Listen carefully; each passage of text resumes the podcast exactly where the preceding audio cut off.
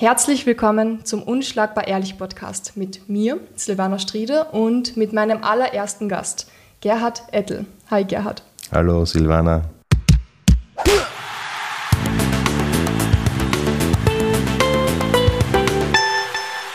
Ich freue mich sehr, heute endlich dort zu sein. Ich kann es noch immer nicht glauben, dass wir jetzt wirklich das starten und es geht los. Kannst du dich noch daran erinnern, wie wir vor knapp vier Jahren oder über vier Jahren da das erste Mal gesessen sind? Dezember 2016. Ja, dass es Dezember 2016 war, das, äh, an das kann ich mich nicht mehr erinnern, aber selbstverständlich kann ich mich daran erinnern, du hast eine Arbeit gemacht für das Studium, richtig? Also das stimmt. Es war eigentlich eine ziemlich langweilige Seminararbeit über Vereine und Verbände und die Strukturen und ich habe mir gedacht, wie kann ich das genau. spannender machen, indem ich nach Graz war und ein Interview mache mit dir und über den MMA-Verband haben wir damals genau. gesprochen. Ja. Genau über den MMA-Verband und dann war, glaube ich, auch die Zeit, dass du dann zu trainieren begonnen hast, oder? Das ja. stimmt, weil du hast damals zu mir gesagt, wenn du den Sport schon so gern anschaust und selber mal darüber berichten möchtest, warum probierst du das nicht einmal aus? Und dann habe ich gedacht, ah, der Gerhard hat recht, ich sollte das wirklich mal ausprobieren. Und ich glaube, das war dann im März 2017, wo ich dann ins Gym 23 gegangen mhm. bin. Habe mich dort dann wirklich nach dem ersten Probetraining gleich für einen Jahresvertrag angemeldet, was ich Ui. eigentlich, ja, das, das, ist etwas, das, das mache ich nie, ehrlich gesagt. Ich habe mich, glaube ich, noch nie länger als ein Jahr oder irgendwo ein halbes Jahr für irgendwas gebunden. ich habe gar nicht drüber nachgedacht und mir einfach angemeldet, das war wirklich. Ja, besonders, weil es nicht so günstig ist, gell? weil Kampfsport ja das um stimmt. einiges teurer ist, als wenn du in ein Fit-In oder wie auch immer gehst. Ja, aber nach zehn Jahren Ballett kommt der Kampfsport auch ziemlich billig vor. Hm, okay. wir haben es schon ein bisschen angesprochen, meine Karriere hat eigentlich jetzt so gesehen mit dir angefangen. Und du hast eigentlich auch den Sport mehr oder weniger ein bisschen nach Österreich gebracht und Mixed Martial Arts hat mit dir in Österreich eigentlich wirklich erst richtig angefangen. Darf man das so pauschal sagen? Ja, also wir waren die Ersten, die äh, Veranstaltungen auf österreichischem Boden gemacht haben die ersten MMA-Kämpfe organisiert haben und ähm, auch äh, die ersten MMA-Trainingseinheiten ins Gym-Programm aufgenommen haben. Das war damals im Jahr 1998 und 1999 war die erste Veranstaltung. Wir waren die Ersten. Damals war es ja schon schwierig, es hat nur Boxen gegeben. Jetzt auf einmal kommt ihr da mit einer eigentlich ziemlich brutalen neuen Sportart.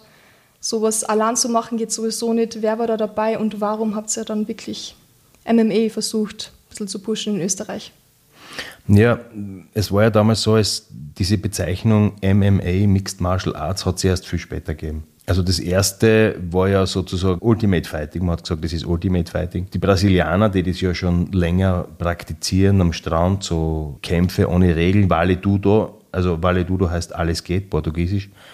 Und ähm, dann hat man diese Bezeichnung Vale Dudo nicht nur in Südamerika verwendet, sondern auch in Europa. Vale Dudo dann hat man gesagt Free Fight, weil die Holländer haben dann ein bisschen begonnen damit. Und wir haben damals äh, uns auf die Bezeichnung Validudo Free Fight sozusagen eingeschossen.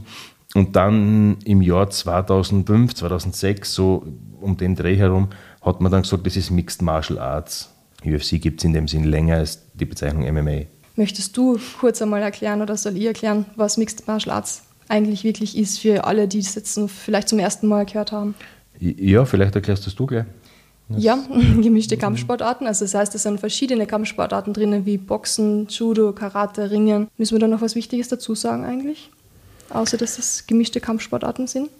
Mm, ja, also in Wirklichkeit ist es einfach so, die Wettkampfform selber, die erlaubt vielen Kampfsportarten ihr Repertoire dort sozusagen auszuleben. Das heißt, du, du musst ja theoretisch gar nicht schlagen können. Du könntest ja einen MMA-Kampf bestreiten als Ringer. Das heißt, du kommst vom Ringen, nur bist du dann nicht gut vorbereitet, sage ich jetzt einmal in der, in, in der heutigen Zeit. Aber eigentlich ist ja Mixed Martial Arts inzwischen eine eigene Kampfsportart, aber eigentlich geht es hier nur um diese Wettkampfregeln. Das ist eigentlich das Um und Auf. Und in diese Wettkampfregeln, da passen viele verschiedene Kampfsportsysteme hinein. Und äh, wir als MMAler haben, einfach, gehen einfach her und nutzen von den verschiedensten Kampfsportarten äh, effektive Techniken, die wir dort äh, aus, äh, zur Anwendung bringen.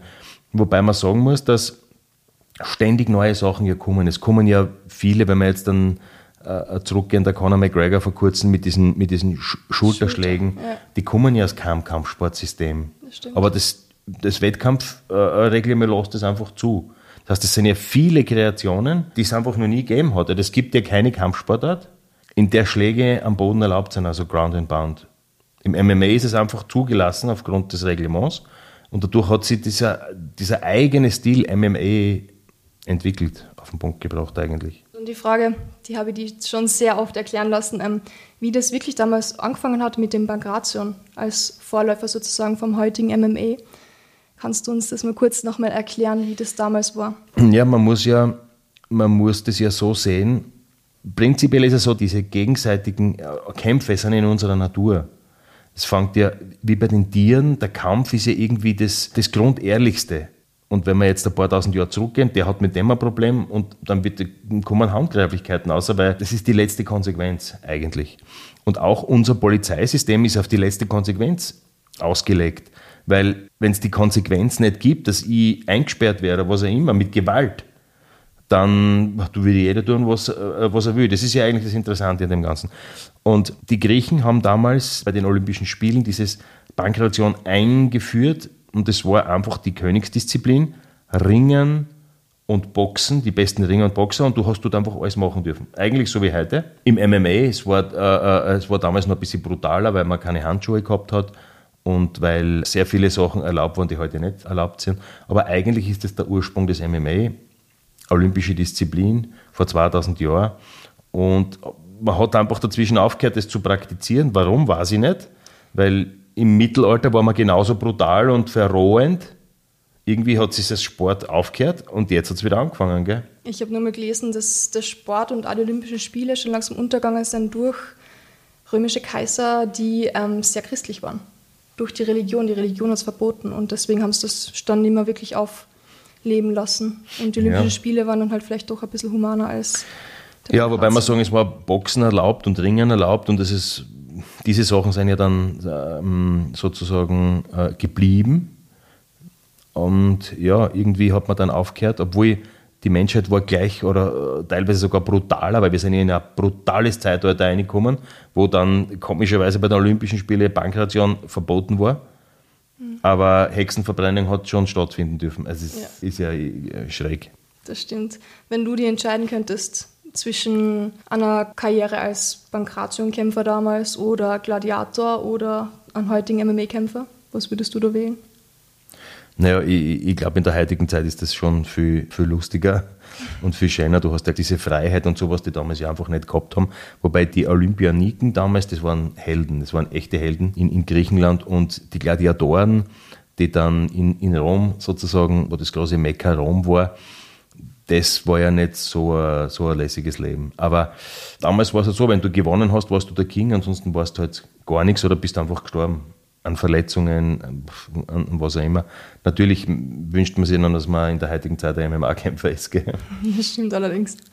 Außer man kämpft gerne mit Schwertern dann vielleicht. Und dann eine Frage, die man sich eigentlich einmal stellen muss, wenn man sich das anschaut und vielleicht nicht wirklich ein Fan von dem am Anfang ist, ist eigentlich das Warum. Warum macht man MMA? Warum möchte man jemanden da anfeuern oder selbst das ausprobieren, wo das doch sehr brutal ausschaut. Ja, warum? Du meinst das jetzt beim Ausprobieren oder als Zuseher? Beides eigentlich. Aber wir starten mal mit Zuschauern. Also, warum schauen Millionen von Leuten, hunderte Millionen, 22 Leute zu, die am Ball nachrennen? Oder warum schaut man sich Wasserball an, wenn irgendwelche im Wasser äh, äh eine Kugel hin und her werfen? Irgendwie, weil es geht um diesen Wettkampf. Und das ist das Spannende wer wird gewinnen? Das ist gleich, warum wir uns einen Film anschauen. Mhm. Hey, wir ziehen zum Schluss dann als Prinzen kriegen oder wird er die bösen Schurken umbringen oder was auch immer. Also wir, wir diese Spannung, wir, wir Menschen lieben diese Spannung und deswegen schauen wir uns allgemein gern Wettkämpfe an. Das ist so und ob du dir jetzt Kampfsport anschaust oder ob du lieber Billard äh, die dir anschaust, wer gewinnt jetzt und so weiter, ähm, das liegt einfach an deinem persönlichen, wo du findest, hey, das ist für mich ein schöner Sport, das ist für mich ästhetisch, das ist pure Action, das heißt aber nicht, und das muss man mal klar und deutlich sagen, gebildete Leute schauen sich das genauso ger gern an wie, ich sage mal, ungebildete. weil das, kann, das, das hat mit Bildung nichts zu tun. Das ist in dir drin, dass du sagst, hey, das ist cool, das schaue ich mir gerne an. Ähm, heißt jetzt nicht, dass du vielleicht gebildet oder ungebildet oder ob du gescheit oder blöd bist. Ja, das ist so in uns drinnen und irgendwie, ich glaube, dass du das so genmäßig mitkriegst, ob du das gern schaust oder nicht.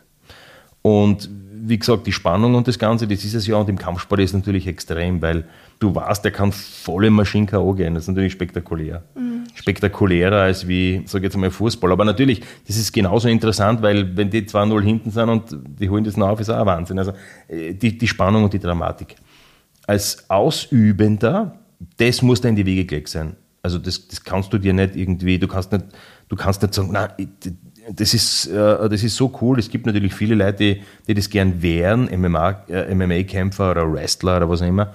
Aber das geht einfach nicht. Wenn du nicht dieses Gen, und da wird, glaube ich, der Dr. Fritz Treiber, unser Molekularbiologe und, und MMA-Fachexperte, dann sicher einiges dazu sagen können. Aber das ist eine genetische Sache. Bist du dafür geeignet oder nicht? Das kriegst du irgendwie mit, keiner weiß warum. Ja, da bin ich schon sehr gespannt auf die Folge mhm. mit dem Fritz. Ja. Wird sicher interessant, vor allem Kämpfergehen. Ich meine, da fragt man sich dann halt, also was ich mich zum Beispiel frage, ist, hat man das automatisch oder könnte man das auch entwickeln, so ein Kämpfergehen, durch zum Beispiel eine schwierige, keine Ahnung, Lebensphase oder Lebenssituation? Ja, das ist, man könnte es ja noch einfacher runterbrechen. Nehmen wir mal her einen, einen Schlachter. So, der wächst sagen wir, am Bauernhof auf ja. und der ist es gewohnt, dass er die Tiere schlachtet. So, jetzt dann nehmen wir jemanden aus der Stadt an, der ist das überhaupt nicht gewohnt und der hat so eine Aversion dagegen, dass ein Tier geschlachtet wird oder was, dass der das nie könnte zum Beispiel. Da sind wir schon dort, wo wir hinwollen. Die Frage ist, wenn der Schlachter in der Stadt aufgewachsen wäre und nie mit dem zu tun gehabt hätte, hätte er dann den gleichen Bezug dazu, wie wenn jetzt irgendjemand, der wohlbehütet in der Innenstadt aufgewachsen ist, dann zum Schlachter wird. Und das könnte sein, dass das einfach so ist, dass du dir als äh, äh in zwei, drei Jahren, wie du sagst, mhm. dazu erzogen wirst, das ist, das ist deine Arbeit. Das ist für die nicht brutal. Also, man, wir kennen das ja, so äh, diese Bilder 30, 40 Jahre, wenn wir zurückgehen am Land, da hat es diese Schoßhündchen und so nicht gegeben, weil der Hund ist draußen herumgerannt und weil der nicht zurückgekommen ist, haben die alle gesagt, okay, der ist jetzt weg oder, oder die Katzen. Da hat es einfach nur zu geben, das, das Leben, also ein Tierleben hat nicht so einen hohen Stellenwert gehabt. Irgendwie. Und irgendwie, ich glaube, dass das, das wahrscheinlich ähm, eine Sache ist, was du jeden Tag siehst, weil dann wird es für die normal. Mhm, ob, ob jeder zum MMA-Fighter wird, glaube ich nicht. Das glaube ich auch nicht. Ja. ja, aber du musst die gewisse Hürden, du musst drüber gehen.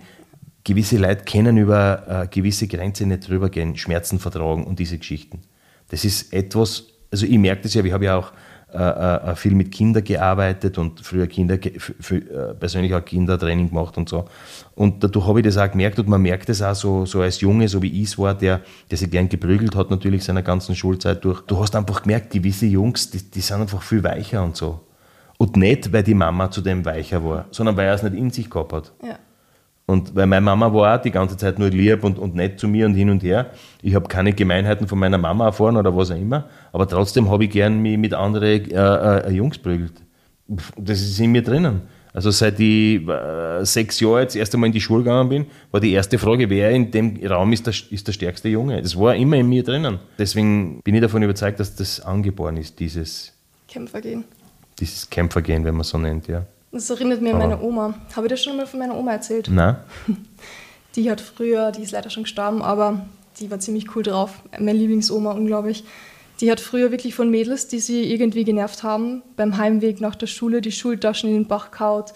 Die hat reihenweise Watschen verteilt an die Jungs und wirklich mit den Jungs gekauft. Also voll garstig gefetzt, ehrlich gesagt. Also ich glaube, die hat damals schon das Kämpfergehen in sich gehabt. Ja, muss so sein und du hast es wahrscheinlich übernommen dann jetzt. Ich glaube auch. Nein, aber ich sage, wie du schon sagst, das hat mit dem nichts zu tun. Die hat es in sich gehabt. Also ich, ich bin, ich glaube, aber der Fritz wird dazu aus biologischer Sicht äh, mehr dazu sagen können.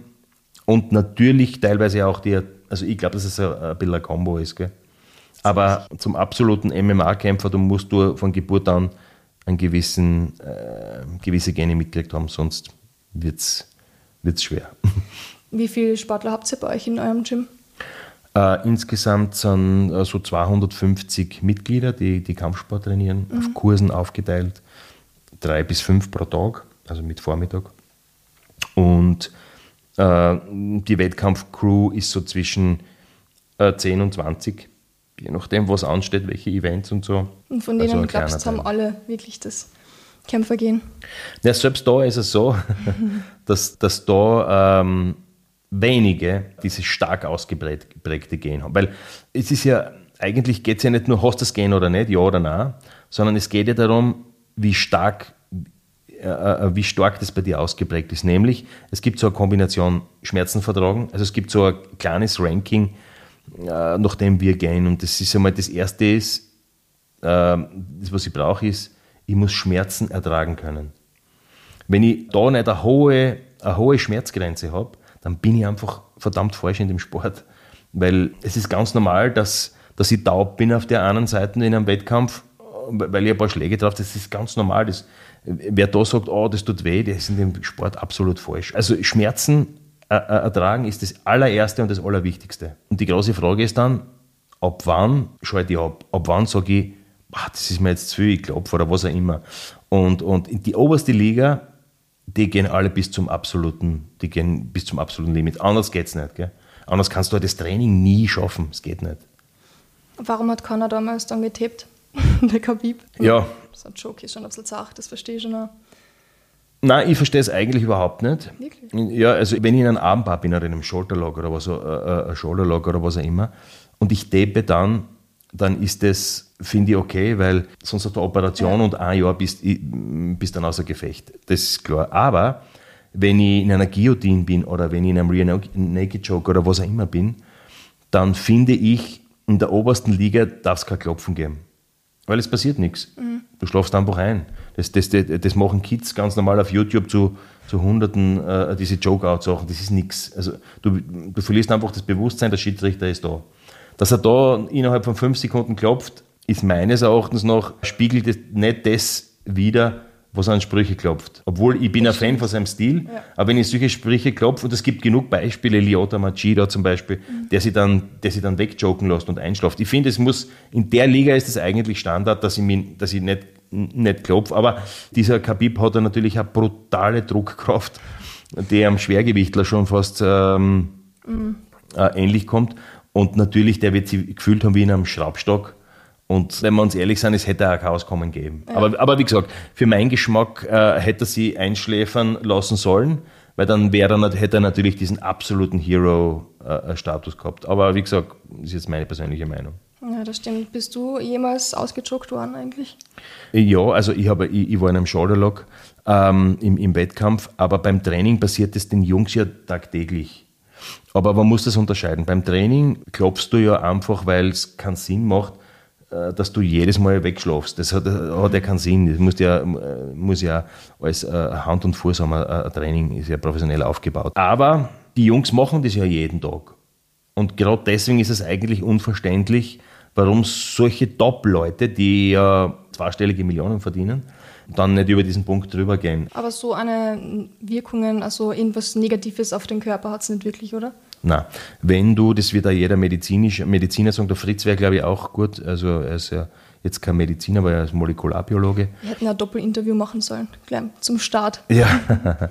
ähm, zum Beispiel, ähm, dieses Ausjoken ist gar nichts. Also, äh, äh, es ist in Wirklichkeit nichts, solange da jemand ist, der das trennt. Weil deine, äh, es lässt dir nachher der ganze Körper nach und dann könntest du den Kehlkopf zum Beispiel verletzen, wenn du weiter drückst. Mhm. Aber wenn der Schiedsrichter da ist, kann da nichts passieren. Das heißt, äh, du schlafst dir eigentlich, du schlafst dir nicht ein wegen dem Kehlkopf oder wegen der Atemnot, sondern weil du ja die, die Aorta abgepresst kriegst, das Blut bleibt im Kopf und dadurch wirst du ohnmächtig. Aber das macht überhaupt nichts. Es fängt erst Schäden drei Minuten, wobei da ist auch noch nichts, sechs Minuten in Wirklichkeit. Wenn du sechs Minuten ohnmächtig mhm. bist, hast du, äh, dann, dann, dann können Schäden entstehen natürlich. Das habe ich nicht gewusst. Aber ja, in Wirklichkeit ist das, ist, ist das nichts. Also ja. es ist nichts muss man ganz ehrlich sagen. Heißt aber nicht, dass man das jeden Tag machen sollte, weil wenn, nachher, wenn du mit dem Auto nachher fährst und tut und dort, dir ist ein bisschen schwindlig natürlich, weil das alles, dann können so leichte Adern platzen und dann kannst du so, so Ringe kriegen und so. Ist, ist klar, es ist natürlich, der Körper stellt sich ja tot. Das ist ja das Grundprinzip. Der Körper stellt sich tot Der andere sagt, ich habe gewonnen, hört auf, aber er lebt nur weiter, sozusagen. Das ist bei den Tieren das Gleiche. Damit wir das einmal drinnen haben, du bist jetzt 47, oder? Mhm. 3. August, 73 in Graz geboren, mhm. wohnst immer nur in Graz. Ja, also ich, ich, mein Hauptwohnsitz ist nicht Graz, aber ich bin einmal die Woche sozusagen im Studio, wo ich die Wettkämpfer trainiere und so, aber ich bin sehr viel international unterwegs. Ja. Das stimmt, da kommen wir dann später nochmal zurück. Du hast ähm, davor schon ein bisschen von deiner Kindheit gesprochen. Können wir dann ein bisschen zurückgehen und kannst du das ein bisschen beschreiben, vielleicht wie die das geprägt hat, wie du als Kind warst und warum du dann wirklich zum Kampfsport gekommen bist? Bei mir war es so, dass mein, mein Vater, der 2012 verstorben ist, der war ja äh, selbst Kampfsportler und für ihn war das sehr, sehr wichtig, dass Kinder mit Sport und besonders mit Kampfsport erzogen werden. Mein Bruder, der äh, zwei Jahre jünger ist, also wir waren ungefähr gleich alt, war das natürlich super, weil wir haben uns gegenseitig als, als, als Partner gehabt. Ähm, Hat er das deshalb ähm, für wichtig empfunden, Kampfsport, weil Selbstverteidigung und Na, äh, Fitness eher? Ja, irgendwie Schule des Lebens, wenn du Kampfsport machst, Selbstsicherheit, du lernst deinen Körper super kennen. Wobei ich habe ja auch Fußball gespielt, aber, aber ich, ich, ich sage jetzt einmal, also Kampfsport, ja, weil es irgendwie auch mein, meinem Vater so in den Genen gelegen ist. Und irgendwie ist es so dann halt ein Thema und du fängst damit an und du merkst, das ist irgendwie dein Weg dann. Das, das merkst du dann relativ früh und bei mir halt schon im, im Volksschulalter halt. Mhm. Also mit Kampfsport aufgewachsen. Mhm. Ich habe gesehen, du hast den sechsten Dan in Kickboxen. Mhm. Ja, also. Was ist das? Ähm, und gibt es so mehrere Dans? Also? Ja, es gibt zehn Dan-Grade, sozusagen das Meistergrade. Hängt immer vom, vom Kampfsport ab, jetzt dann ähm, vom, vom System. Im Kickboxen ist es so, dass du zuerst die ganzen Schüler gerade durchläufst, Q nennt sie das, und dann fangst du als Meister, machst du die Meisterprüfung zum ersten Dan. Und dann gibt es jedes, zwischen jedem Dan die Wartezeit in Jahre, zum Beispiel zweiter auf dritter dann, drei Jahre von zweiten auf den dritten, dritter auf der vierter, vier Jahre, vierter auf der fünften, äh, und so geht es durch. Und äh, mit 17 Jahren habe ich meinen zweiten Dan sozusagen äh, äh, verliehen bekommen vom damaligen Weltpräsidenten Peter Land. Und dann habe ich halt immer wieder diese Jahre ein, einhalten müssen, äh, dass ich zum nächsten Dan komme. Wobei heute das eigentlich mehr oder minder kann mir interessiert. Früher war das mehr noch so, äh, dass man sagt, aber in den Zeiten des MMA sind diese Gerade nicht mehr so, so wichtig. Außer im Brazilian Jiu-Jitsu ist es heute noch. Ähm, ja, genau, da ist es heute noch ein wichtiges Indiz, wie weit du technisch bist. Mhm. Oder auch ist, die Kämpferohren. Auch ein ja, wichtiges Indiz. Mm, ja, es ist so, äh, was, den, was die Kämpferohren betrifft, das ist eine Veranlagung. Also es gibt Leute, die äh, ein Leben lang ringen also ich habe ja auch nie Ohren, also Brüche bei den Ohren gehabt und, und, und viele der Jungs auch nicht, ähm, obwohl wir viel gerungen haben. Wir haben schon in der Jugend-Junioren-Liga im Ringen, mein, mein, Bruder und ich, in der steirischen, aber wir haben nie Ohrenprobleme gehabt. Also es gibt Leute, die sind total anfällig, die haben dauernd mhm. irgendwas und es hängt an der, an der Konstellation der Ohren sozusagen liegt es. Interessant, so eine gewusst. Ich habe nur gesehen, mhm. wie bekommt man Ringerohren, da gibt es ja 100.000 YouTube-Videos, weil manche sich das ja machen lassen wollen. Ich glaube, da machen wir dann nochmal einen eigenen Podcast, eine eigene Folge ja. drüber. Ja. Zu den Ringeohren. Geschmackssache. Ja, stimmt. Schaust du dann manchmal auch so Animes, japanische? Ähm, nein, eigentlich nicht. Ich bin, ich bin die letzten Jahre ähm, oder die letzten 15 Jahre ein bisschen von der, von der japanischen weg und bin eher der Meinung, wir in Europa sollen unseren eigenen Style haben. Also also vom Kultur und dort und da. Deswegen gibt es bei uns im Gym auch nicht, dass sie, dass sie die Leute verbeugen vor Fahne äh, gegenseitig im Gym, obwohl es eigentlich eine coole Sache ist und ich bin damit aufgewachsen. Aber äh, in Wirklichkeit gefällt mir da eher dieser europäisch-amerikanische Style so eines Boxer-Gyms. Hey, äh, mehr so Musik und so. Also äh, jetzt nicht härter, aber mehr so cooler Beat, Musik und lässig. Und das ist eine Geschmackssache. Wir sind da in Europa und äh, ich finde, wir sollten unsere europäische Kultur leben da. Und wir müssen jetzt nicht nach streng asiatischen Regeln äh, ein Training abhalten. Also ich bin ein bisschen davon abgekommen, war früher anders. Mhm. Ähm, durch diese Etikette, durch diese Dojo-Etikette, also diese äh, Gym-Etikette, die man in Japan sehr schätzt und im asiatischen Raum, bin ich da ein bisschen abgekommen und ich würde es alles ein bisschen mit, mit meiner mit meiner europäischen Herkunft sozusagen verbinden. Und Machen die das in Japan auch noch so bei MMA? Weil MMA ist ja ein sehr freier Kampf eben, dass sie da Mhm, ja. gewisse Sachen ja, haben, Regeln, sich verbeugen und so. Genau, weil es ja, wie, wie, wie du weißt, üblich ist, bevor man sie die Hand gibt, man verbeugt sie. Die haben dort, wenn man sich die MMA-Kämpfe anschaut, das ist sehr, also es wird sie dauernd verbeugt und so, es ist sehr äh, von deren Kultur geprägt, natürlich, weil die Asiaten sagen ja, hey, Kampfsport haben wir erfunden. Und dadurch wollen sie ihren Stil da reinbringen, auch in MMA. Und es wird immer so nach Japan aussehen. Wenn du eine Übertragung, du siehst sofort, das ist japanisch oder, oder das ist asiatisch. Aber ist auch ganz klar, weil das ist deren Kultur und das, äh, die sagen ja, wir haben das alles erfunden. Was ja nicht stimmt. Ich weiß jetzt zwar, wie die ganze Entwicklung war mit Kampfsport und MMA und so, aber für viele, die es nicht gewusst haben, du hast gesagt, gerade davor den Satz, ja, dass die wahrscheinlich denken, ja, wir haben das eh erfunden.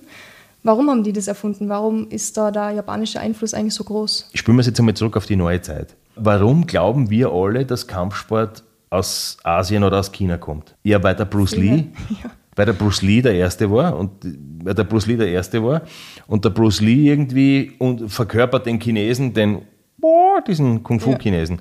Und, und jetzt äh, ist es bei uns so, dass alle sie denken, okay, das ist ein, ein Ding aus, aus Asien. So, aber wir in Europa, die ja, möchte ich mal sagen, weltweit die einer der längsten äh, geschichtlichen Vergangenheit haben, wir haben ja auch dauernd kämpfen müssen, um zu überleben. Also es ist ja nicht so, dass nur, dass die Mönche äh, müssen überleben haben, wir haben ja da genauso müssen überleben und so weiter. Und es hat bei uns genauso gut Kampftechniken und Kampftaktiken gegeben. Und wahrscheinlich ist der erste Kampfsport dann entstanden, wie, als die ersten zwei Menschen miteinander gekämpft haben oder wie wie immer. Also man muss das, äh, das, das ist sehr, sehr schwierig mit dem Kampfsport. Wenn wir von einem wirklichen Kampfsportsystem reden, da gibt es weltweit extrem viele Systeme, die ur, uralt sind. Aber man sagt halt, ja, irgendwann einmal ein Mönch aus China, der hat dann im Boot verschlafen, ist in Japan aufgewacht, äh, Okinawa, Entschuldigung, auf der Insel Okinawa, nicht Osaka, äh, äh, Okinawa, und dann hat er dort sein Kung Fu auf Japanisch gemacht und hat dann Karate ist dadurch entstanden. Ja. So, so ist der Ursprung. Aber die haben einfach ein, ein System draus gemacht. Kämpfen haben wir alle müssen, gell? in jeder Kultur. Und heute noch. Das leider. wird uns bis zum Ende begleiten und hat uns von Anfang an begleitet. Was denkst du dann darüber, wenn zum Beispiel Menschen sagen, Kämpfe sind so barbarisch und das passt nicht mehr zur heutigen Zeit, das gehört eigentlich verboten und weil wir Ja. sind ja so viel zivilisierter als noch vor 100 Jahren, aber eigentlich sind wir ja gar nicht so weit. Also meine Ansicht dazu ist einfach die, wie können wir Kampf aus unserem Leben streichen? Es ist nicht möglich. Weil wie man schon vorher, wie ich das Beispiel mit der Polizei gebracht habe, es ist nicht möglich, Leute ähm, mit einer gewissen Gewalt zu bändigen. Es, du musst es machen. Weil was ist die Konsequenz, wenn jemand sich gegen das Gesetz verhaltet? Oder äh, wir haben ja da immer Krieg, die ganze Zeit. Jetzt ist Syrien dran, ähm, nicht nur Syrien, es gibt ja Afrika überall. Wird ja gemordet und gequält und gefoltert die ganze Zeit. Und jetzt dann sagt man, ah, na, Kampfsport verbieten wir jetzt, MMA verbieten wir jetzt. Und in Wirklichkeit ist ein paar tausend Kilometer, werden die Leute geschlachtet. Das passt ja auch nicht zusammen. Also so weit sind wir ja nicht, wie wir, wie wir tun. Im Endeffekt ist es vor unserer Haustür. Warum soll MMA nicht dafür da sein, ein Sportschein, den wir anschauen, da kann sich jeder selber entscheiden, ob er es sehen will oder nicht.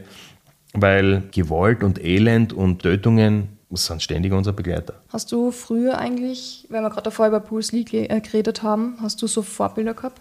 War er zum Beispiel ein Vorbild von dir? Ja, also zu meiner Zeit natürlich war Bruce Lee äh, äh, das Maß aller Dinge. Und ja, Jackie Chan aus, äh, äh, zu meiner Zeit natürlich auch das, der neue Bruce Lee sozusagen. Eigentlich auch einige Amerikaner, so wie der äh, Chuck Norris, Bill Superfoot Wallace und so. Da hat es schon Billy Blanks, hat es schon ein paar Amerikaner gegeben, die da äh, sehr gut im Rennen waren. Und ja, natürlich, das sind natürlich alles Vorbilder gewesen. Und auch die, die großen K1-Heroes nachher, Peter Arts und Andy Hook. Und, und natürlich sind das alles Vorbilder gewesen. Gell. War das für dich so ein bisschen so ähm, eine Flucht aus der Realität, auch, Kampfsport? Nein, überhaupt nicht. Für viele heute ist es die einzige oder eine der wenigen Perspektiven. Deswegen ist es so wichtig. Warum ist das für manche wirklich die einzige Perspektive? Gibt es da nicht mehr? Ja, wie, wie Rocky so schön sagt, weil er nicht singen oder tanzen kann. Und äh, weil er vielleicht nur, nur, nur das kann. Und dann muss er das, dann soll er das machen. Und ähm, das ist seine Chance, sein Weg, weil er sagt sich, okay, ich bin, oder ich bin vielleicht ein bisschen primitiv, aber wenn es auf die Fresse gibt, bin ich die Nummer eins. So. Mhm. Und ähm, was, was soll man tun? Sollen wir alle wegsperren, die solche Gedanken haben? Die sind ja die ganze Zeit bei uns, diese Gedanken. Also die Jugend hatte diese Gedanken. Es ist ja nicht so, dass die weg sind, nur weil wir jetzt so, ach, super gebildet sind und weil, wenn wir so viele Universitätsmöglichkeiten äh, äh, haben zu studieren. Aber das, ist, das stimmt ja nicht, das ist ja nicht die Realität. Wie wir schon gesagt haben, Krieg läuft überall. Und wenn dann zum Beispiel jemand herkommt, was weiß ich, aus, aus Afghanistan, Tschetschenien und hin und her, als Flüchtling, dann ist ja für ihn dieses Kämpfen normal. Für uns ist die Playstation vielleicht normal, jetzt als, als, als Kind. Aber irgendwie muss das ja zusammenpassen. Also, ähm, ja, sonst spielen sie auf der Playstation halt irgendwelche Shooter-Games, wo sie sich gegenseitig abschießen oder kämpfen. Ja, was meiner Meinung nach die ähm, okay ist und auch nicht jetzt dann der Auslöser ist für, für, für Serienmord, weil das, mhm. dann hast du einfach eine Krankheit im Kopf, das ist die Wahrheit. Genau, wenn ich mit dem Quer auslaufe und wenn ich niederschießt, dann kann es nicht an die Videospiele liegen. Ja, dann bin ich einfach äh, äh, ein kranker Bastard. Das ist die Wahrheit. Mhm. Wenn man es jetzt so, so. Aber ähm, es hat mit dem Kampfsport ja nichts zu tun. Aber es muss die Möglichkeit geben, um sich abzureagieren. Um, das, um Kids und auch Erwachsene, dass die äh, sie mit Gleichgesinnten schlägern können, Energie mhm. abbauen, was auch immer. Es muss es geben. Und es muss diejenigen geben, die sagen, ich bin besser und stärker wie alle anderen, ich will damit berühmt werden. Und, und das ist alles. Und deswegen ist ähm, regulierter Sport, regulierter Kampfsport immer die allerbeste. Weil früher haben wir diese ganzen illegalen Kämpfe gehabt. Mhm. Die waren ja, das, war, das war, ja, war ja ein Thema überall. Also sind, sind Kämpfe organisiert worden in Tiefgaragen, hat es überall gegeben, in Österreich genauso, überall. War noch zu meiner Zeit so. Ich habe diese Sachen auch mitgemacht, bevor es das offizielle MMA gegeben hat. Und das war einfach, das hat man nicht verhindern können. Man hat uns nicht verhindern können. Wenn's wir, wenn wir uns prügeln wollten und wenn es vielleicht ein Geld gegeben hat oder was auch immer, dann haben wir das gemacht. Und regulierter Sport setzt das außer Kraft, weil du brauchst nicht mehr illegal irgendwo hingehen. Du kannst ganz reguliert da reingehen und kannst sogar zum Hero werden, gesehen werden. Also du kannst es nicht verbieten, dass die Leute sich gegenseitig die Köpfe einhauen, weil sie das in sich haben. Du kannst nur regulieren. Und das haben wir auf dem besten Weg dorthin. Ja, damals die Hinterhofkämpfe und so. Wenn man sich so Videos anschaut, wie Kimbo Slice damals oder mhm. Jorge Masvidal ist ja damals auch eigentlich, dort hat seine Karriere eigentlich angefangen, oder? Also, je mehr Ghetto-Bildung, desto mehr natürlich von diesen, diesen, diesen Battles, diesen Kämpfen gibt es natürlich, klar. Ist, ist, ist, ist, ist auch ganz normal, weil da ist einfach so ein, so ein hoher Aggressionspegel, mm, dass das klarerweise normal ist. Okay, aber, also dass, dass dort geschlägert wird, das ist normal. Ähm, aber es hat es überall in Europa auch gegeben. Warum? Weil, es irgendwie diesen Hauch, dieses Verbotene hat, ah, du kämpfen miteinander, die, die schaulustige Leute kommen hin und so weiter und so fort. Und dann geht es natürlich ums Geld, weil ich sage jetzt einmal, kriminelle Organisationen machen ja Geschäft daraus oder, oder äh, Buchmacher, wie ja immer, Illegale und so. Und ähm, es hat es in allen Facetten gegeben. Von die Kampfschule A gegen die Kampfschule B, hey du, hey, du bist ein Schwein, wir treffen uns und wir schlägern uns, bis hin zu organisierten äh, Mafiastrukturen, die sich solche Kämpfe ausgemacht haben. Also es hat alles, alles gegeben, gibt es auch heute noch, mhm. aber durch MMA natürlich, jeder, der dort kämpft, der sagt sich, na, eigentlich hätte ich gern, wenn ich schon so cool oder so gut bin, dann möchte ich lieber damit berühmt werden. Und ein bisschen Geld verdienen. Genau. Und was ja äh, äh, heute genauso ist, und von, das ist jetzt kein Thema, aber die Fansclub der Fußballer, wir treffen sie jede Woche. Ich habe gerade erfahren, die jede Woche. getroffen. Ja. Das ist in Österreich ganz normal. Ja. Jede Woche, das nennt sich Wiesen, äh, äh trifft sie, was weiß ich, Austria gegen wie auch immer. Äh, äh, und die schlägern sie dort. Da geht es 15 gegen 15 und dann gibt es aufs Maul. Und sehr gefährlich, übrigens, klar, weil da geht es ja oft das Zwei an und so attackieren. Mhm und äh, Mörder Testosteron in der Luft und äh, äh, hm, nicht ohne. Das sind ja dann auch illegale Kämpfe, sind sie auch. Werden ja auch von der Polizei so geahndet. Ja, noch einmal, damals eben Gimusleis, Hinterhofkämpfe, den Arbeit hat UFC aufgekauft. Und die erste UFC-Veranstaltung, das war noch, wie war das damals?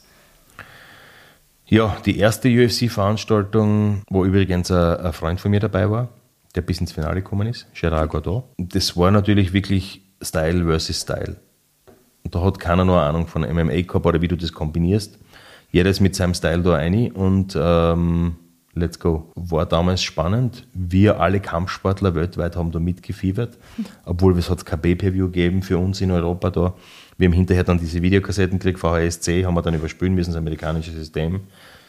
Und ähm, haben uns das dann alles angeschaut und in, in, in Magazinen und so. Mhm. Es hat ein bisschen gebraucht, bis das, bis das da war. Ja. Aber ihr wart ja. sozusagen schon bei den ersten Events dabei, habt euch gefreut drauf, dass endlich ja, also du, äh, äh, als Zuschauer nicht, weil war damals jetzt nicht so. Das ist, musst dir vorstellen, dass das Internet ist ja heute easy, da drucke ich drauf, Tickets mhm. reservieren, bla bla bla. Früher mal hättest du ja, was weiß ich, vielleicht, da hat es ja noch, noch kein Internet gegeben, das heißt, du hättest ja vielleicht umfliegen müssen, dort vor Ort schauen wegen einem Ticket, das wäre alles komplett unsicher gewesen. Es ist nicht so einfach, wie es heute geht. Mhm. Und dadurch war das damals jetzt nicht so, also wir haben ja die Kohle nicht gehabt, was der nach Amerika fliegen tut. Das war ja damals, pff, das war ja damals richtig teuer. Heute fliegst du um 700 Euro, aber, aber damals war das ja richtig, das war ja eine ganz andere Zeit. Gell? Mhm, ja, stimmt.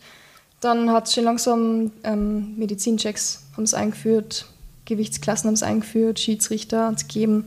Magst du da nochmal kurz darauf eingehen, wie sich das entwickelt hat bis heute und wie eure erste Veranstaltung da war. Also in der UFC, äh, bei der ersten hat es ja schon einen Schiedsrichter gegeben. Mhm. Ähm, also einen Schiedsrichter gegeben, der in der Mitte gestanden ist, Punkterichter damals noch nicht. Mhm. Und der hat einfach abgebrochen, wenn er sich gedacht hat, das ist aussichtslos und Ärzte waren dort, das war ja alles von dem her schon alles okay. Ähm, aber dann ist dann schon langsam diese Nevada State Commission gekommen und hat gesagt, hey, wir müssen das regulieren, weil sonst ist es kein Sport. Mhm. Und dann ist halt mit der Zeit dann, noch zwei, drei Jahre, dann hat man die Handschuhe gekriegt und so weiter und so fort. Und dann haben, sind halt sukzessive Regeln dazu gekommen. Wobei es hat schon immer re gewisse Regeln gegeben. Und ja, so ist es dann gekommen. Wobei das Reglement ist ja heute noch sehr, sehr, also es ist sehr viel, was erlaubt ist. Also es ist schon, dem realen Kampf ist am nächsten. Also es ist, äh, was, es ist wirklich an der Grenze zu, was du sagst, das ist jetzt Sport und nicht mehr Körperverletzung. Ja, und so war das auch natürlich in Europa, wo es viel später reguliert worden ist, weil es mhm. keiner gewusst hat, was wir da machen. Und bei uns war das gleich, keine Schiedsrichter, einer in der Mitte und go. Und ja, mit der Zeit dann hat es Strukturen gegeben, Verbände gegeben, jetzt gibt es die IMA seit 2013, die das Ganze olympisch äh, zu Olymp äh, Olympia bringen will, zurückbringen will. Und das ist alles äh, in, wahnsinnig, ähm, in wahnsinnig guten Bahnen es funktioniert immer besser und ähm, ja, wir sind zuversichtlich, dass es auch wieder eine olympische Disziplin wird. Das wäre richtig cool. Ja. Statt Breakdance oder so. ja, nee, ist eh wurscht. Da gehe ich jetzt nicht näher drauf ein.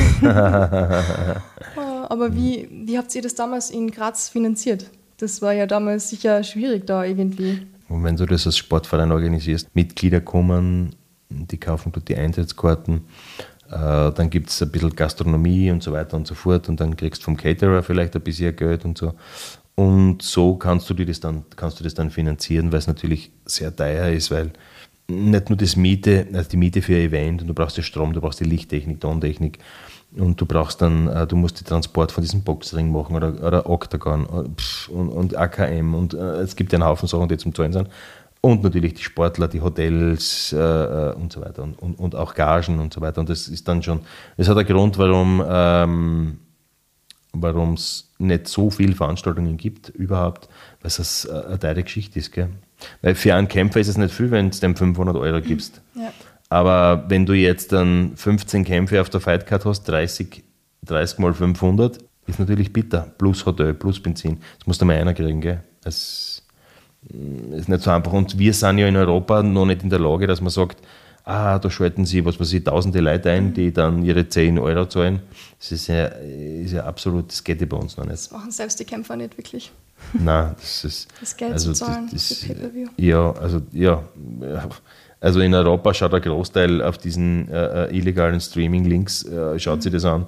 Die haben nicht einmal einen Fight Pass. Ja, das stimmt. Und ähm, ja, dagegen geht die Organisation jetzt eh immer schärfer vor. Ja, natürlich geht alles in, in diese Richtung, Pay-Per-View und so weiter. Sieht man jetzt, der UFC erfolgreichstes Jahr 2020 trotz, trotz Corona, weil alles über Pay-Per-View gegangen ist. Kein einziger Zuschauer war, also kein einziger Einsatzkarten verkauft, trotzdem das stärkste Jahr seit Entstehen. Das, das zeigt die Richtung. Gell? Haben ordentlich abgecasht. Ja. ja, der ganze Apparat ist natürlich auch nicht billig. Gell? Ja, stimmt. Ich habe damals, ich habe hab da irgendwann einmal, ich weiß gar nicht mehr wann, so ein Doku gesehen, ATV im Internet, ähm, von eurer ersten, oder was war denn das, Gastroboxen oder was das war, da habe ich was gesehen und dann von einer ersten Kampfveranstaltung, glaube ich, in Cage. Fight, oder? Ich glaube Cage, Cage Fight, Fight, ja. ja. Cage Fight Series, genau. Mhm, Und 2007. das stimmt, genau, das war 2007. Da habt ihr äh, Leute gesucht, die da mitmachen. Und da sind ja wirklich Leute gekommen, die noch nie in ihrem Leben Kampfsport gemacht haben, oder? Stimmt das? Nein, es war so. Es ist, ähm, also unsere erste Veranstaltung war schon viel früher, aber die Cage Fight Series, das wir in einem, Cape, in einem Cage gemacht haben, war das erste, das war 2007. Äh, damals haben wir als Auftakt sozusagen gesagt, okay, was könnte die Leute interessieren? Weil natürlich, du kannst die Veranstaltung, wir haben es nicht wegen der Kämpfer gemacht. Wir haben es ja, wir haben es vom, vom Umgekehrtschluss gemacht. Wir haben geschaut, wie können wir die Leute einbringen, damit die Eintrittsgeld zahlen, damit wir überhaupt Kampfgagen ausschütten können und damit uns selber ein bisschen was überbleibt. Äh, weil der umgekehrte Weg, äh, Samariter, sind wir, sind wir, würden wir schon gern sein, aber irgendwie müssen wir auch von irgendwas leben. Aber das war so unser, unser, unser, unser Grundgedanke, wie kriegen wir die Leute da in das Stadion rein? Liebenauer Eisstadion. Und dann haben wir gesagt, okay, machen wir ein Turnier, wer ist der härteste Kämpfer Österreichs? Genau, das habe ich gesehen. Das Was- war, glaube ich, auch die Überschrift. Genau, was, wa- was ich finde ein cooler Titel ist, dann haben wir dieses Wanted mit der US Army gemacht. So auf das, wer ist der härteste, bewirbt die. Und dann haben wir ein Casting gemacht. Das heißt, es, ist nicht so, dass jeder mitmachen hat können. Wir haben ein Casting gemacht, wo der, unter anderem auch der ATV dabei war. Dann haben wir die Leute gecastet und haben uns angeschaut, hey, was kann der? Der hat müssen auf einer Bratzen hauen, der hat auf den Sandzug einhauen müssen. Genau, ja. Man hat geschaut, hat der Kondition, wo, wie, was ist er? Und dann hat man die Leute sozusagen ein bisschen arbeiten lassen. können, ja. Und dann hat man gesehen, hey, der ist eigentlich, vielleicht ist der so weit oder ist er nicht so weit. Und dann hat man schon gesehen, hey, das ist ein Kampfsportler. Oder, was wir auch zulassen haben, zum Beispiel waren zwei, drei, weiß jetzt nicht, äh, äh, äh, Straßenschläger dabei, äh, Türsteher. Okay, der hat auch seine Berechtigung vielleicht, weil er jeden Tag mit dem zu tun hat. Und, und, und irgendwie, ja, hat man dann einfach geschaut, wer ist wirklich der Härteste. Und es war ein cooler Aufhänger, finde ich. Und es war die Entstehung des MMA in Österreichs äh, weil damals haben wir es MMA genannt. Das war sozusagen, der Name ist dann schon da äh, mit, äh, mit publiziert worden und davor war es noch Free Fight und so, wo die gleichen Regeln, wenn nicht härtere, aber in einem Ring. Und das war irgendwie, da haben wir gesagt, jetzt pushen wir das, äh, machen wir MMA. So auf, äh, ja, das war dann die mo modernere Entstehung sozusagen. Wollte eine Frau eigentlich auch mal mitmachen? Ähm, ja, wir haben sogar Bewerbung einer Frau gehabt für dieses, wer ist der härteste Kämpfer Österreichs? Aber das haben wir abgelehnt, weil das, äh, ja, die hat 54 Kilo gehabt. Das ist, Oh, findet man keinen Gegner. Nein, aber die, das war ja Turniermodus. Ah, Du kannst- Das, das geht ja nicht. Das ist, die, die war ja nicht in der Realität oder was. Ich Ja. habe keine Ahnung. Obwohl es eine Kampfsportlerin war. Aber Selbstüberschätzung wahrscheinlich. Ich keine Ahnung. Aber ja, und dann später sind ja Frauen dazugekommen. Im, im, im, aus der Cage, Cage Fight Series waren ja dann auch Frauen, die in, in Matches gekämpft haben. weil wir gerade davor über Cage und Käfig und Ring gesprochen haben. Ähm, ich weiß es zwar, aber ich frage dich jetzt mal ganz deppert, äh, warum haben die einen Käfig in MMA? Ja, weil es einfach sicherer ist. Du fliegst nicht aus, wenn wir den Bodenkampf haben, das Ringen. Und äh, es sind viele Verletzungen passiert, wo die Leute zwischen dem Ringseil dann auf den Boden geflogen sind, ähm, auf den Tisch geflogen sind, was auch immer. Und Auf dem VIP-Essenstisch. ja, ja, zum Beispiel. Nein, aber ähm, ja, einfach das sicherste, weil der ist ja gepolstert. Schaut, das sieht man von außen vielleicht nicht immer, aber der ist schön gepolstert und da kann ja nichts passieren. Sie Das hängen heißt- sich immer so schön rein in die. Ja, genau. Und, und dadurch ist es für uns eine ideale, eine ideale Abgrenzung. Gell? Wie glaubst du, wird sich der Sport jetzt in Österreich noch entwickeln in den nächsten Jahren? Ich glaube, es kann nur wachsen. Nach hinten wird es nicht gehen. In welche Richtung wissen wir nur nicht jetzt dann. Ob irgendwelche größeren Veranstaltungen kommen, ob die UFC einmal nach Wien kommt, was auch immer, egal. Wird aber nicht so viel ausmachen, weil diese Kämpfer aus Österreich, egal, also die, die österreichische Hardcore-Szene oder die, die Insider-Szene, die orientiert sich nach Amerika. So, die trainieren ja sowieso, Social Media ist ja wurscht, ob, du, ob der aus äh, Hongkong ist oder aus Los Angeles oder aus Graz oder aus Wien. Du bist ja nah dran mit dem Social Media. Es ist ja Instagram und Co. Das heißt, es ist eigentlich egal, ähm, die, die Kämpfer werden da außer sowieso entspringen. Das kann man nicht aufhalten. auch das österreichische Volk, sage ich jetzt einmal so, das sich das anschaut, wird, es ist ein Generationswechsel. Also ich bin jetzt ja äh, äh schon äh, in, in 53 und ich sage jetzt einmal, jeder 50-Jährige heutzutage weiß ja, was MMA ist inzwischen. Also das, das ist ja, und jetzt ist ja der, dieser Generationswechsel. Ein junger 20-Jähriger, also ich weiß nicht, ob es einen gibt, der MMA nicht kennt. Jeder kennt MMA. Weil sie haben eine Playstation, bla bla bla. Ist wurscht. Jeder kennt MMA. So, jetzt musst du dir vorstellen, wenn ich 70 bin, äh, dann kennt die ganze Welt, kennt jeder MMA als Sport.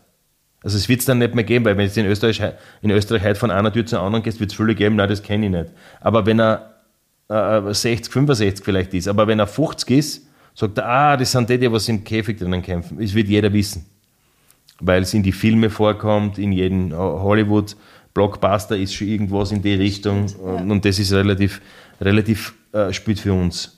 Das heißt, es wird immer populärer. Jetzt ist nur die Frage, wie viel von dieser jungen Generation jetzt äh, sie das immer mehr live anschauen werden und hin und her. Wobei wissen wir nicht, ob diese Live- Live-Events und so, ob das überhaupt ein Thema wird, weil vielleicht geht alles über Pay-Per-View in Zukunft. Das ist alles eine Sache, die wissen wir nicht. Aber MMA mm, wird nur stärker und nicht schwächer. Und wenn es olympisch wird, natürlich, haben wir natürlich die Anerkennung, die MMA mhm. halt gut tun würde. Nicht nur das brutale Profi-Image, sondern auch das Sportliche mit Schützer, bla bla bla, was mir sehr am Herzen liegt. Und du setzt dich ja sehr dafür ein, eigentlich auch, das mhm. muss man dazu sagen. Mhm.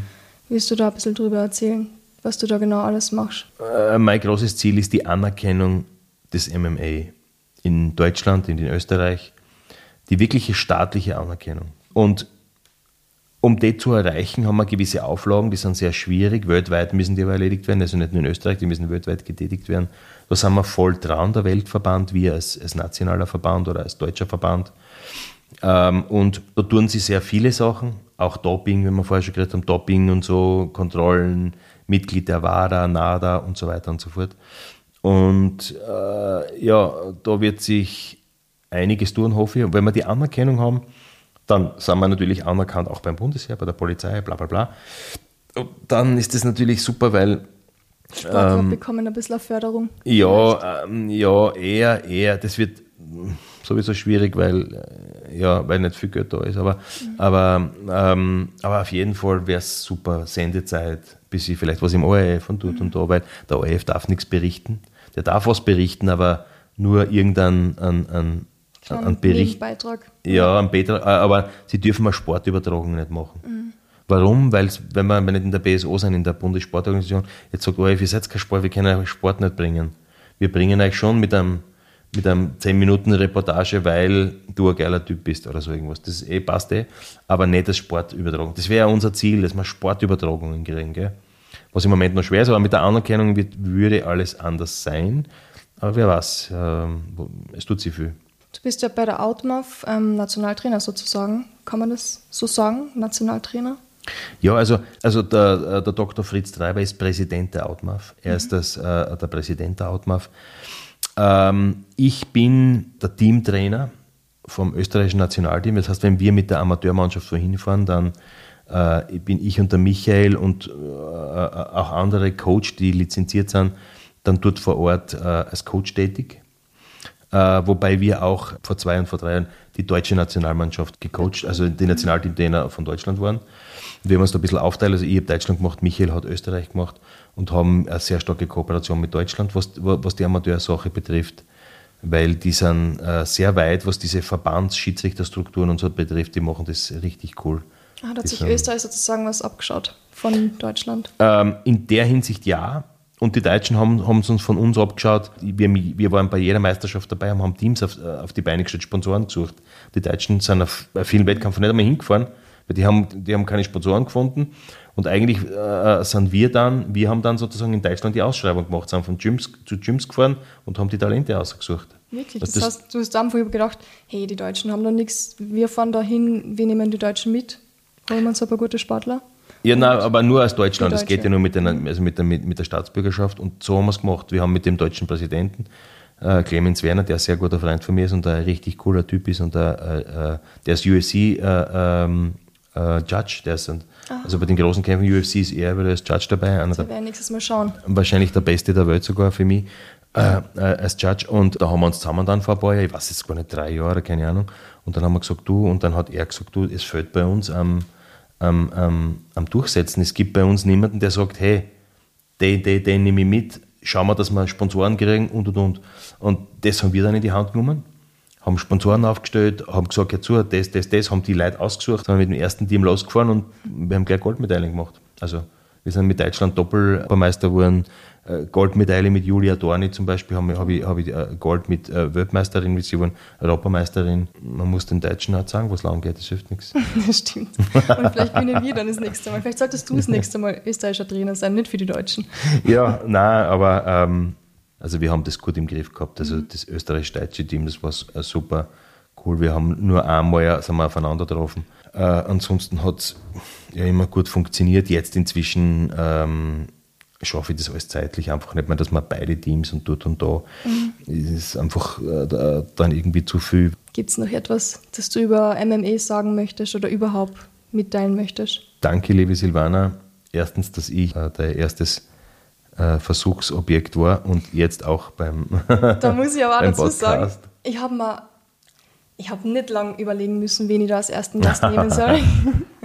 cool. Weil es, es ist einfach so, für mich hat der Sport eigentlich mit dir angefangen. Nicht nur in Österreich, sondern auch für mich selbst. Durch dich bin ich mehr oder weniger da dazu gekommen und deswegen hat es keinen besseren ersten Gast gegeben als die. Danke, danke. Ohne dort schleimen zu wollen oder so. Nein, das kannst du ruhig.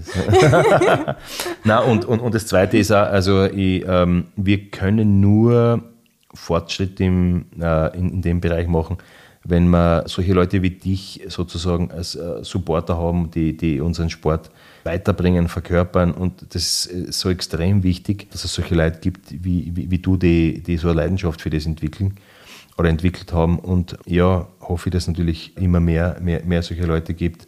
Und ganz besonders freut es mich dann immer, wenn, wenn, wenn Leute, die kultivierter sind, die, die mehr Bildung haben, so wie du jetzt, also wenn die dieses MMA irgendwie schätzen lernen. Weil das bedeutet, dass wir nicht nur dumme äh, Raufbolle sind. Und das ist für mich so ein wichtiger Punkt. Gell? Den ganzen Kampfsport-Podcaster, den möchte ich ja machen, um irgendwie Leuten wie dir und Kämpfer so eine Plattform zu geben, dass sie da ein bisschen sagen können, was sie sich denken, was sie verbessern möchten. Überhaupt der Sport in Österreich kriegt ja viel zu wenig Anerkennung und Aufmerksamkeit mhm. und deswegen ist es schön, wenn da schon langsam sich ein bisschen was tut, auch wenn ich selber da noch sehr viel lernen muss. Ja. Da gibt es noch viel Potenzial nach oben, was den Sport betrifft und auch die Berichterstattung von unserer Seite. Aber ich glaube, es ist schön, wenn da ein bisschen was nach vorne geht. Genau, und besonders wenn man die verschiedenen Typen, glaube ich, sieht, oder? Ja. Um, äh, damit man sieht, es gibt den Typ, den Typ und das ist, glaube ich, auch so ein wichtiger Faktor im Sport oder ist ein wichtiger Faktor. Man will gewisse Typen sehen. Deswegen allgemein Sport ist einfach so verdammt wichtig. Und Kampfsport, wer es mag und wer sich da hingezogen fühlt, aber allgemein, wir, wir müssen einfach schauen, dass die, die, die Jugend und besonders auch die Erwachsenen einfach mehr Sport machen. Gell? Das ist so ein wichtiges Thema. Stimmt, ich hoffe nur, dass das Gym bald wieder aufmacht. Ja. Weil schon langsam geht es mal ein bisschen auf die Hüfte. Alles wird gut, kann man noch sagen. Alles wird gut. Das auf jeden Fall. Das stimmt, na super. Dann Dankeschön, Dankeschön für das spannende Gespräch. Danke. Wir hören dich sicher bald wieder und einen schönen Abend noch. Es ist ja bei uns doch schon relativ spät heute. Ja, danke. Das war die allererste Folge. Viele Infos zum MMA-Sport und dessen Entstehung. Der Gerhard hat ja mehrmals den Dr. Fritz Treiber angesprochen. Der ist Molekularbiologe und unser Experte für das Kämpfergehen. Bevor wir aber mit ihm sprechen, kommt nächste Woche noch ein Interview mit dem Michael Riersch. Würde mich freuen, wenn ihr wieder dabei seid und bis dahin viel Gesundheit, eine erfolgreiche Woche und bleibt's unschlagbar ehrlich.